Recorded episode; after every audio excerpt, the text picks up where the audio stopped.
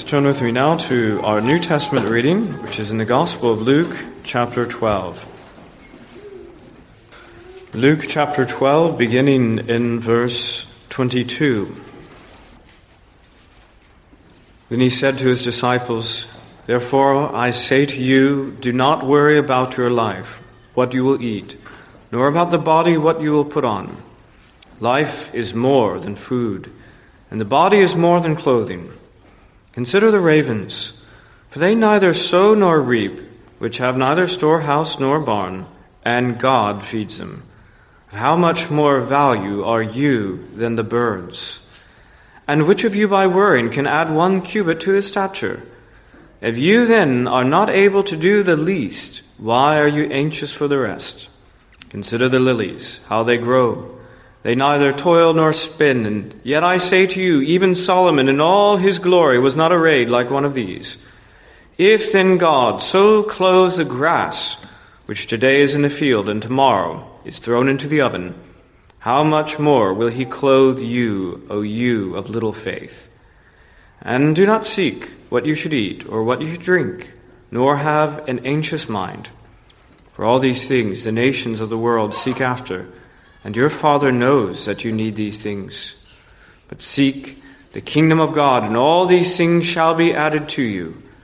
Do not fear, little flock. It is your Father's good pleasure to give you the kingdom. Sell what you have and give alms. Provide yourselves money bags which do not grow old, a treasure in the heavens that does not fail, where no thief approaches, nor moth destroys. For where your treasure is, there your heart will be also." Let's pray. Heavenly Father, we are thankful that you speak the truth to us. We who live in a world of darkness, we who live in a world of deception, we know the whole world lies under the sway of the wicked one, and our own hearts would seek to deceive us and to bring us further into darkness. We are thankful for this ray of light. We are thankful for Christ speaking the truth to us in love. And how we pray, Lord, that the Holy Spirit would work upon us, that these words would leave us not unchanged, but rather, Lord, with our minds and our hearts transformed according to the truth that you gave us. We pray this in Christ's name. Amen. Amen. We return to this middle section of Luke chapter 12, and specifically to verses 33 and 34. But the context is a statement made a couple of verses earlier, "But seek the kingdom of God, and all these things shall be added to you." That, seeking the kingdom, that must be our priority. But of course the question comes to us as if anyone ever comes and says that your priority must be this is your priority. The natural question is, what about the other things? What's going to happen to me if I give myself over to seeking the kingdom of God? If I give myself to these things, what's going to happen to me? That was even in the minds of the disciples. As Peter says, "We've left all, what shall we get?"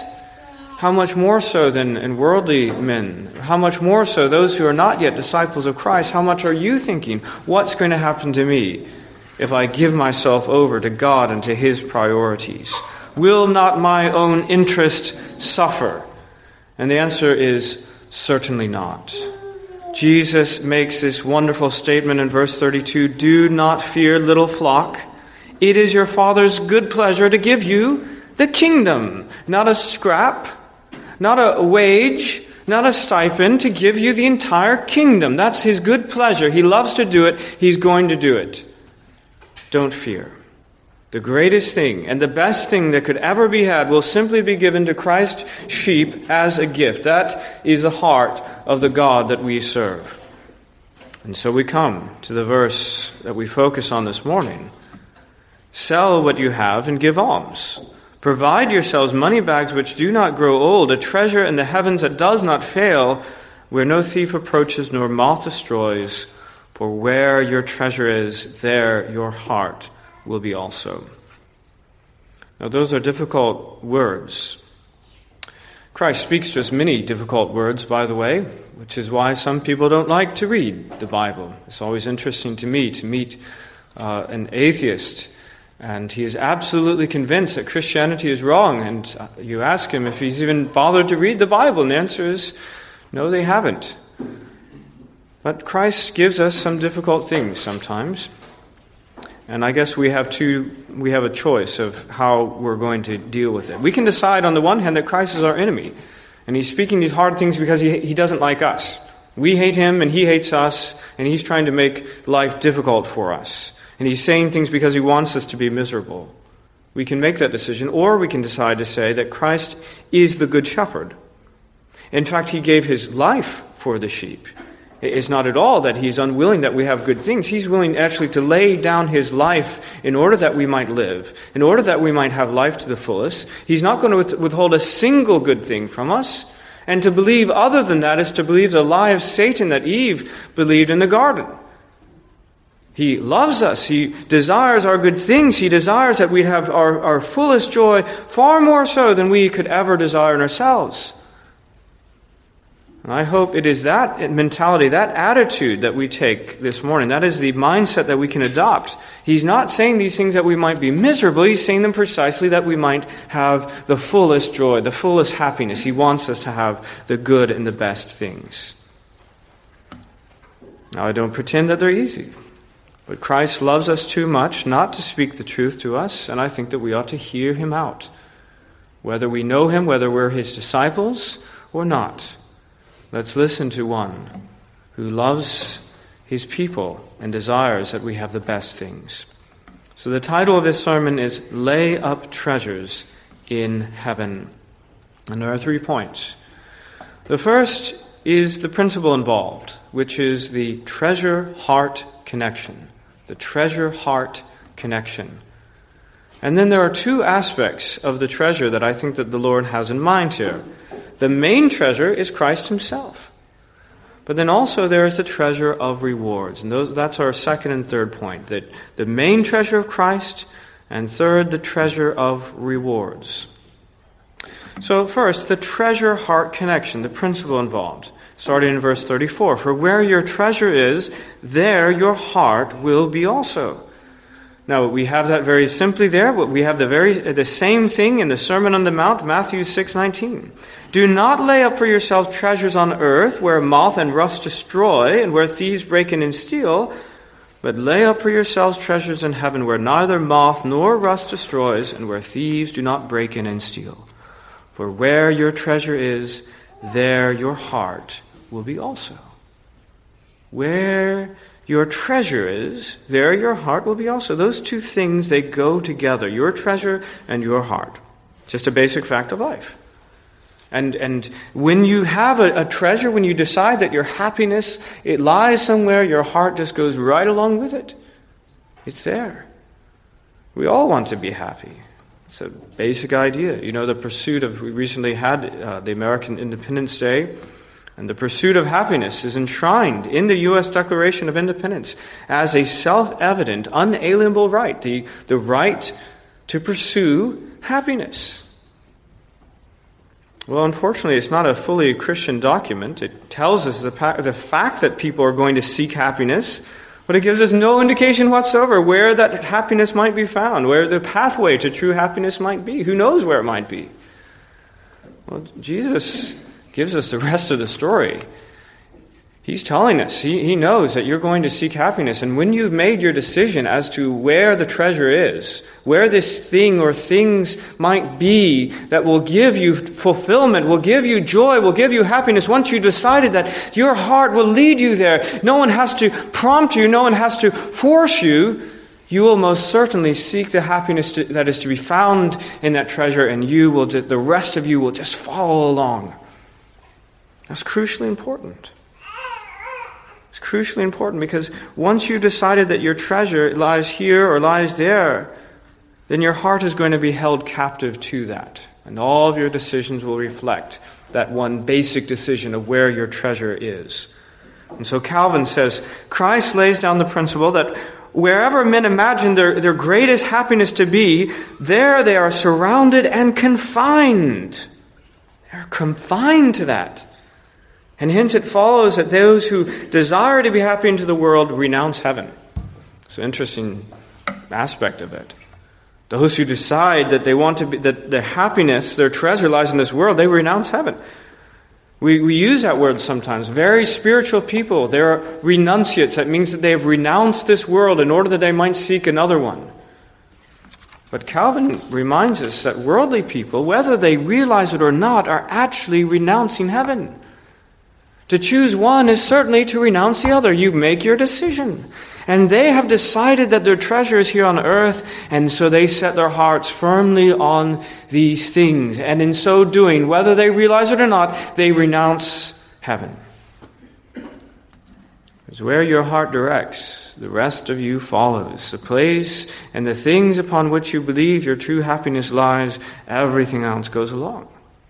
You know, a good teacher, certainly a good parent will say, give me your heart. That's what they want. They don't just want to convey information. They just don't want a certain performance for some portion of the day. They want the heart, because they know that the superficial things and the regulations, they fall away eventually.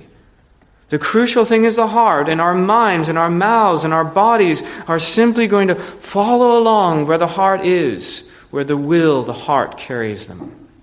And so it is the most important thing, the most important decision that we ever make is to decide where our treasure is. Is it on earth or is it in heaven? That's the fundamental thing. We can argue some other time. What part of earth? What element of earth? What sort of, is it career? Is it money? What is it? Is it even family? I don't know. We can talk about those details some other time. The question is it on earth or is it in heaven? That's the fundamental thing. Because you'll end up getting what you want. Jesus says in Luke 11:9, so I say to you, ask, and it will be given to you. Seek, and you will find. Knock, and it will be opened to you. For everyone who asks receives, and he who seeks finds, and to him who knocks it will be opened. It's an amazingly generous statement. He says, look, if you want heaven, you're going to get it. Seek and you will find. If that's what you want, if your treasure is in heaven, if you decided that's where your happiness is, you will get it. But you know what else? If you decide your happiness and treasure is on earth, you'll probably get that too, to some extent. Satan's a liar, of course. He doesn't give us the truth like God does. He always overpromises and underdelivers. And it won't be anywhere near as good as we think, but we'll get something of what we want in this fleeting earth that itself is destined for destruction. Now, what does Jesus have in mind when he speaks of treasure in heaven? If that's true, that when our heart, where our heart is, that's where the rest of us is going to go, then what does he have in mind when he speaks of treasure in heaven? Well, as we move to our second point, the main treasure is Christ himself. And it helps us to understand in verse 33, sell what you have and give alms, provide yourselves money bags which do not grow old, a treasure in the heavens that does not fail, where no thief approaches nor moth destroys.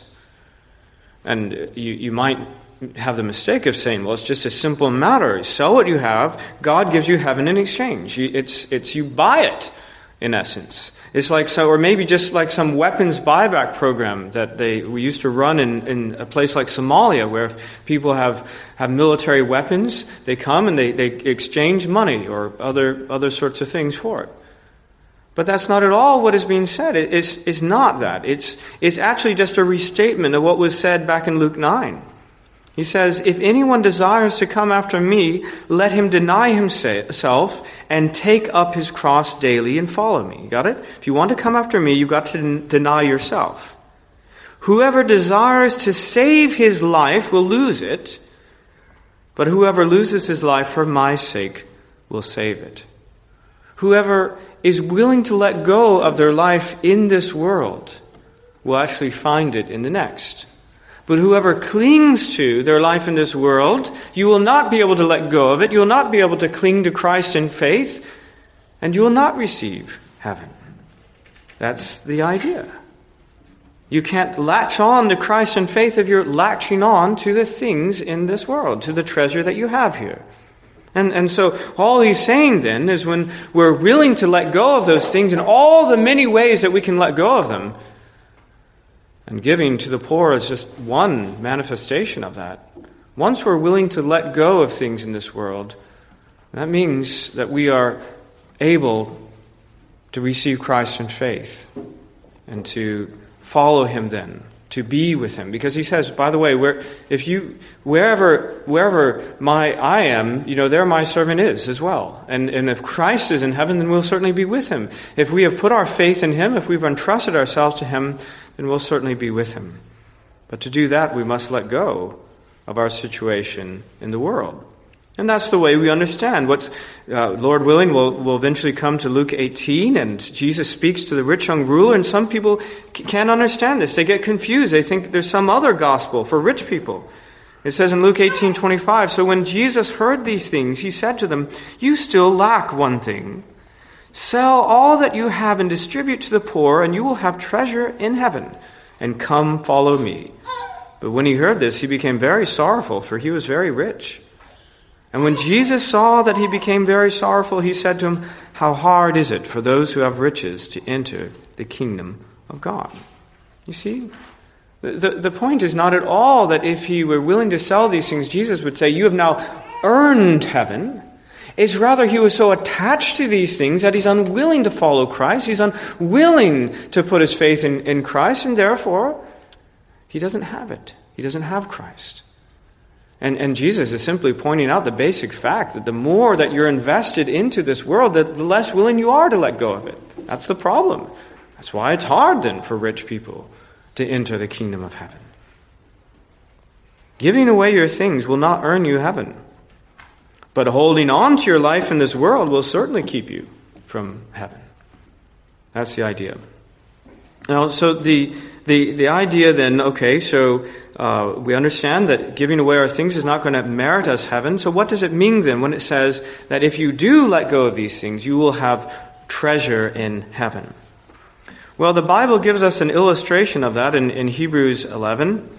Speaking of Moses, this is the famous Hall of Fame of faith and the example of Moses. "By faith, Moses, when he became of age, refused to be called the son of Pharaoh's daughter, choosing rather to suffer affliction with the people of God than to enjoy the passing pleasures of sin, esteeming the reproach of Christ greater riches than the treasure in heaven and than treasure in Egypt, for he looked to the reward." And again, all that is being said is that let's ask the question, what if Moses had been so concerned to preserve his situation in Egypt? He was, after all, the daughter of Pharaoh. You can't get any higher than that. He was at the absolute top of that society, and what if he said, "I have got too much to lose here. I do not want to become involved or identified with the people of God"? He would not have endangered it to champion that Hebrew man, certainly not to become the advocate of the whole people to bring them out of Egypt. And he would not have been saved, you see. He would have held on to his good situation in Egypt, but he would have forfeited his good situation in eternity. And the point is this: you cannot have both of those things. You have to pick which one you will set your affection on and which one ultimately you will receive. You can't have them both. And here's the thing. Though Hebrews only speaks as Exodus is speaking particularly of Moses coming out of Egypt, out there into the wilderness, for instance. He never did enter into the promised land. What he said was this: esteeming the reproach of Christ greater riches. You see that? Because actually what Moses had put his heart on ultimately was Christ himself. And that's the riches, I think, that we're speaking of in heaven. Now, what is greater anyways? As we think of what possible riches we're talking about in heaven, what is greater? A simple place to live, or the one who built the house? Of the physical location of this mansion in heaven, or is it the one who built this place that we might live with him? Is it merely the streets of gold, or is it the one who is giving us a glorious situation and context that we might be with him forever in his joy? Of course, it's the latter. It's Christ himself is the greatest of treasures. He himself is the Prince of heaven. He himself is the source of all joy. It only makes sense that if there is joy to be found, if there is delight, if there is happiness, it's got to be found in the presence of the King of glory, in the presence of the source of all joy. And so we need to make the decision that Moses did, that we want this riches, the ultimate riches that is to be found in Christ alone. That's the reward that is in heaven. By the way, we get everything else when we get Christ. If we say that Christ is our portion, Christ is what we want, he says, by the way, I'm going to give you everything else as well. Christ is the center of it. But thirdly, there are also rewards in heaven. It says in verse 33, "Sell what you have and give alms, provide for yourself money bags which do not grow old, a treasure in the heavens which does not fail, where no thief approaches nor moth destroys." As I say, mainly that refers to Christ. He's the center. There's no greater treasure than we could possibly have. And everything relates to that. There's no greater thing we could have than to have a relationship with the source of all joy and delight. But there is a secondary sense in which it refers to specific rewards for us in heaven. That's what was said in Luke 6. "Blessed are you when men hate you, and when they exclude you and revile you and cast out your name as evil for the Son of Man's sake. Rejoice in that day and leap for joy." And you say, why? Why would you possibly rejoice in the day in which people hate you, in which they exclude you, in which they cast out your name as being evil? Why? Because it's for the Son of Man's sake. Indeed, your reward is great in heaven.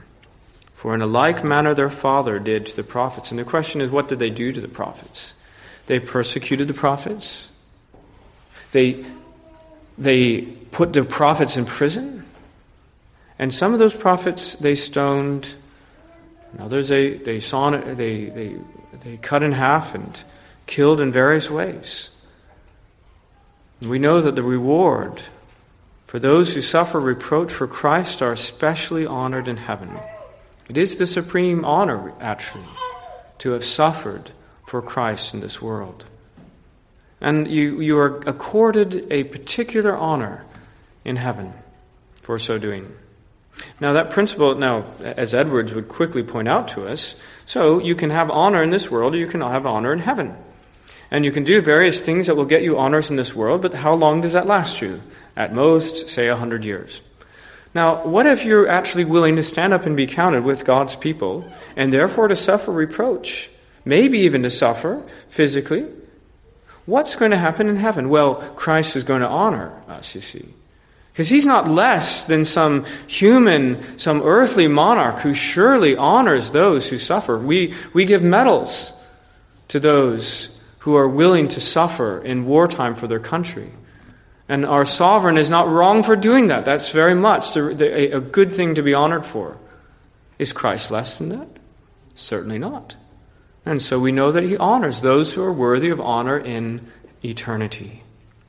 Now, that principle, by the way, goes for many other things. It's not just for suffering for his name. We know that the principle taught in 1 Corinthians 3, "For no other foundation can anyone lay than that which is laid in Christ Jesus. Now, if anyone builds on this foundation with gold, silver, precious stones, wood, hay, and straw, each one's work will become clear, for the day will declare it.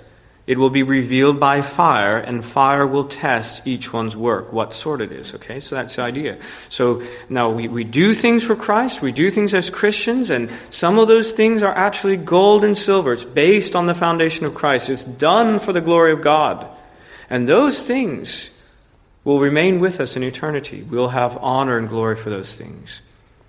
But if anyone's work is burned, meaning if it's wood, hay, and stubble, it's based on vainglory.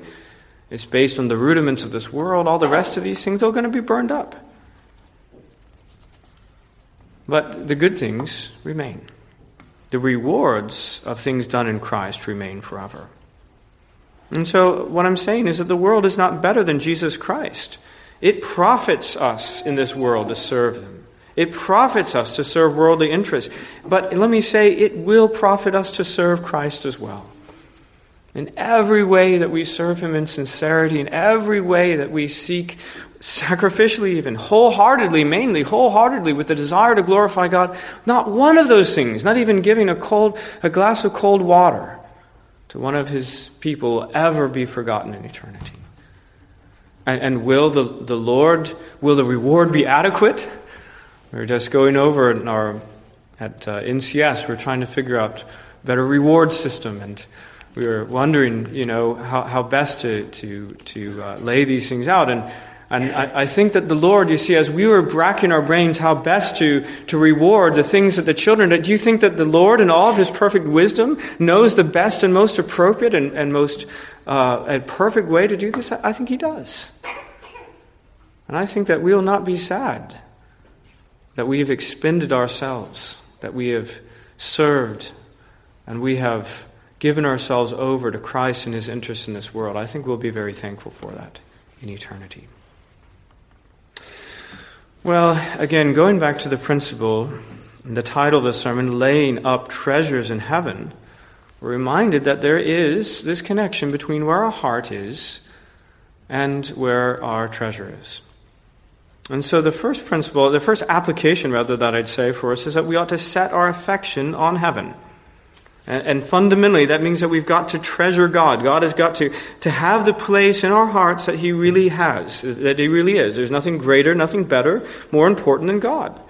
And we need to treasure him. We need to trust him. We need to set our hope on him and nothing else. That's what it says in Psalm 78:5.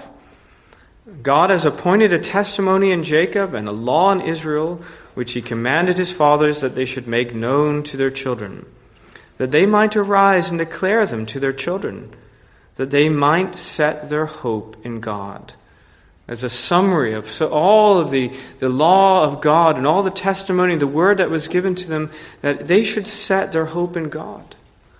And that's what the Lord says to us. We should set our hope in him. And we should set our hearts where Christ is, which is in heaven.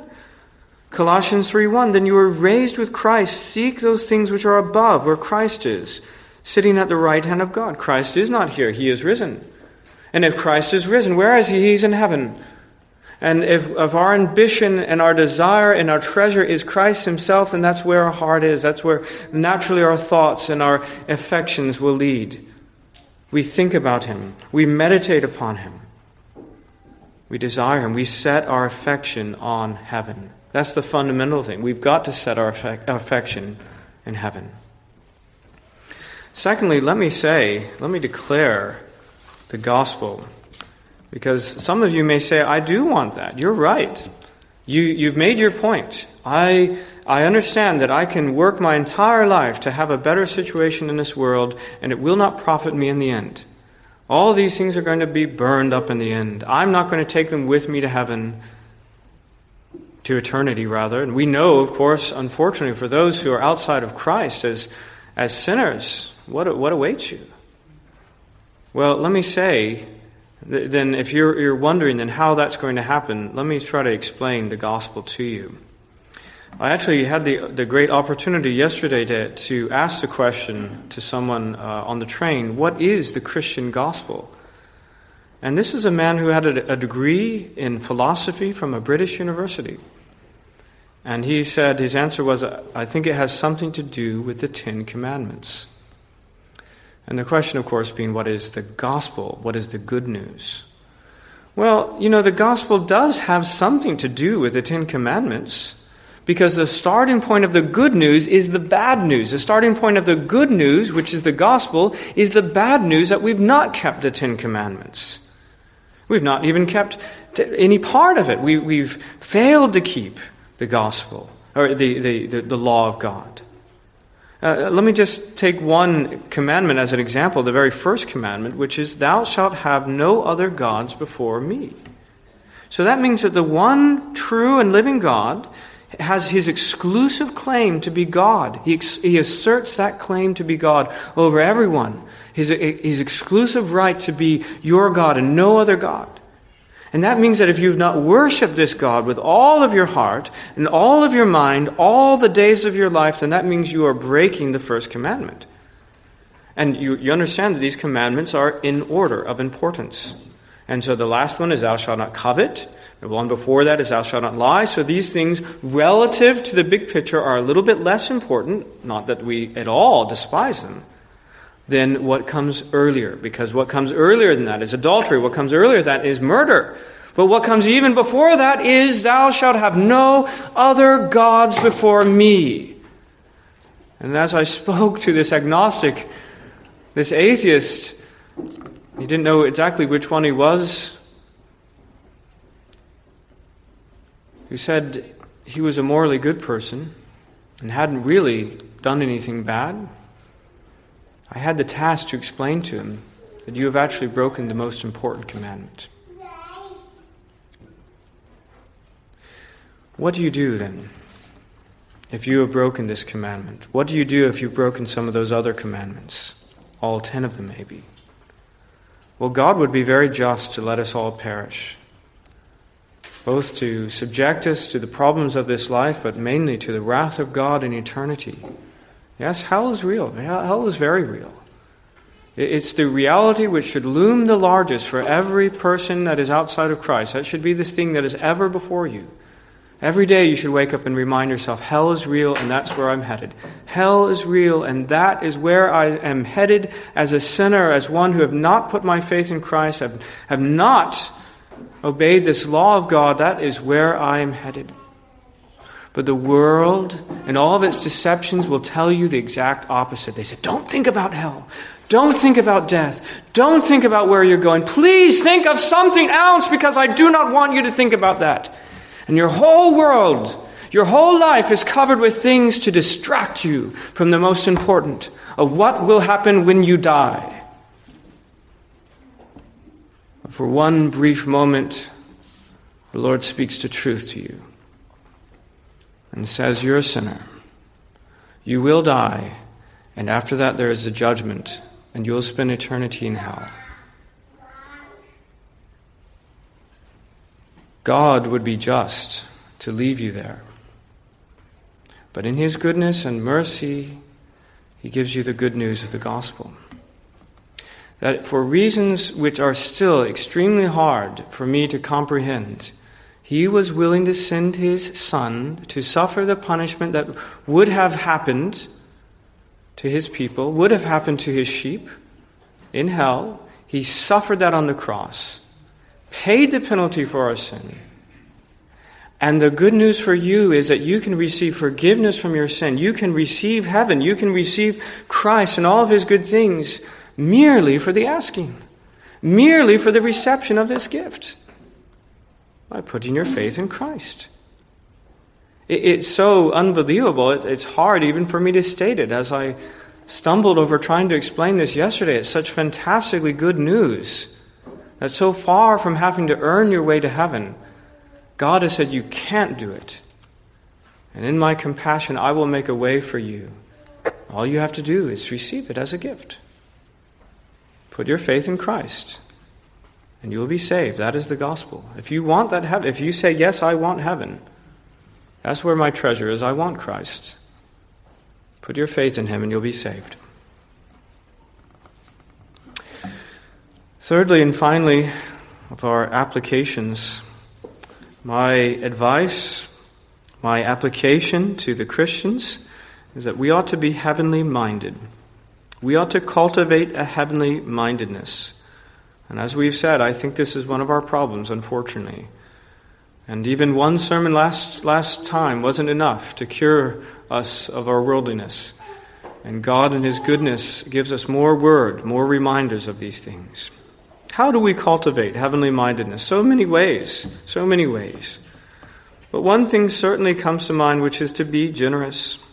You know, I've said that we don't earn heaven by giving things away. That's not the point. But Jesus says that the one who is able to do this is heavenly minded, you see?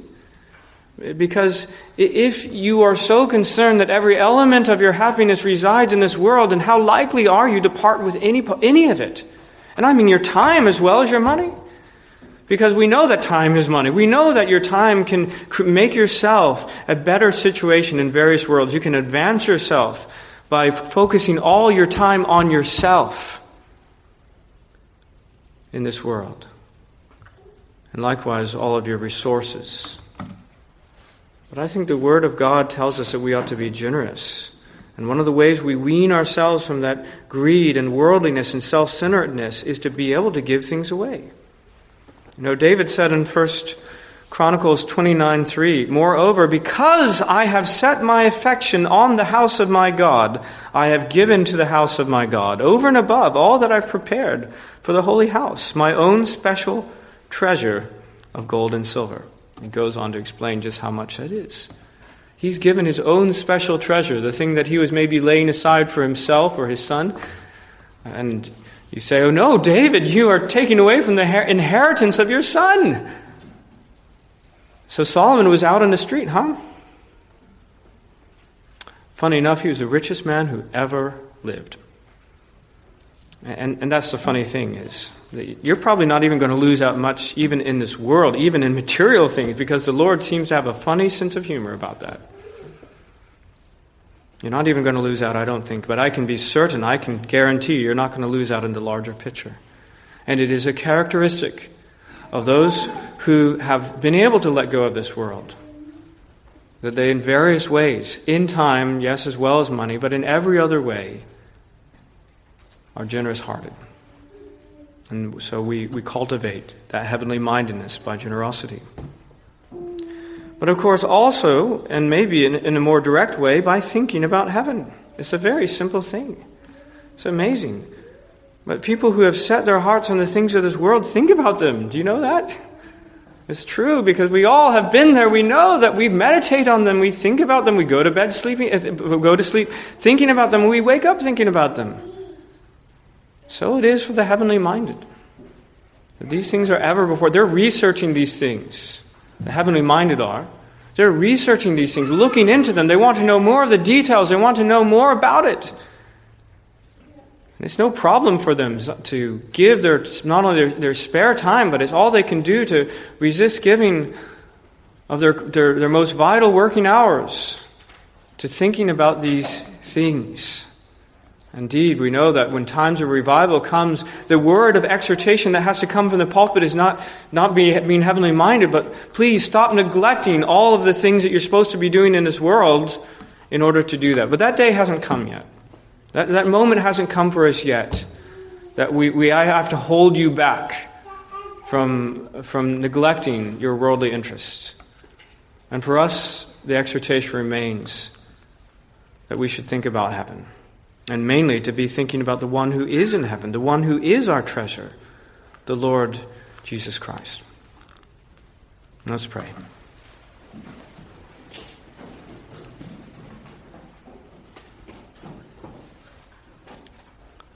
Our great God and Heavenly Father, you are very good.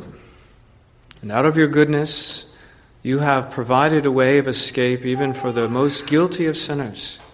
Yes, even for the most blind of sinners who do not even realize the true depth of their sin. As they've sinned against you, not merely in very superficial and minor ways, but in the most crucial and essential way. They have lived their lives as if there were no God. And far, far from serving and worshiping and loving the one true God with all their heart, mind, soul, and strength every moment of every day.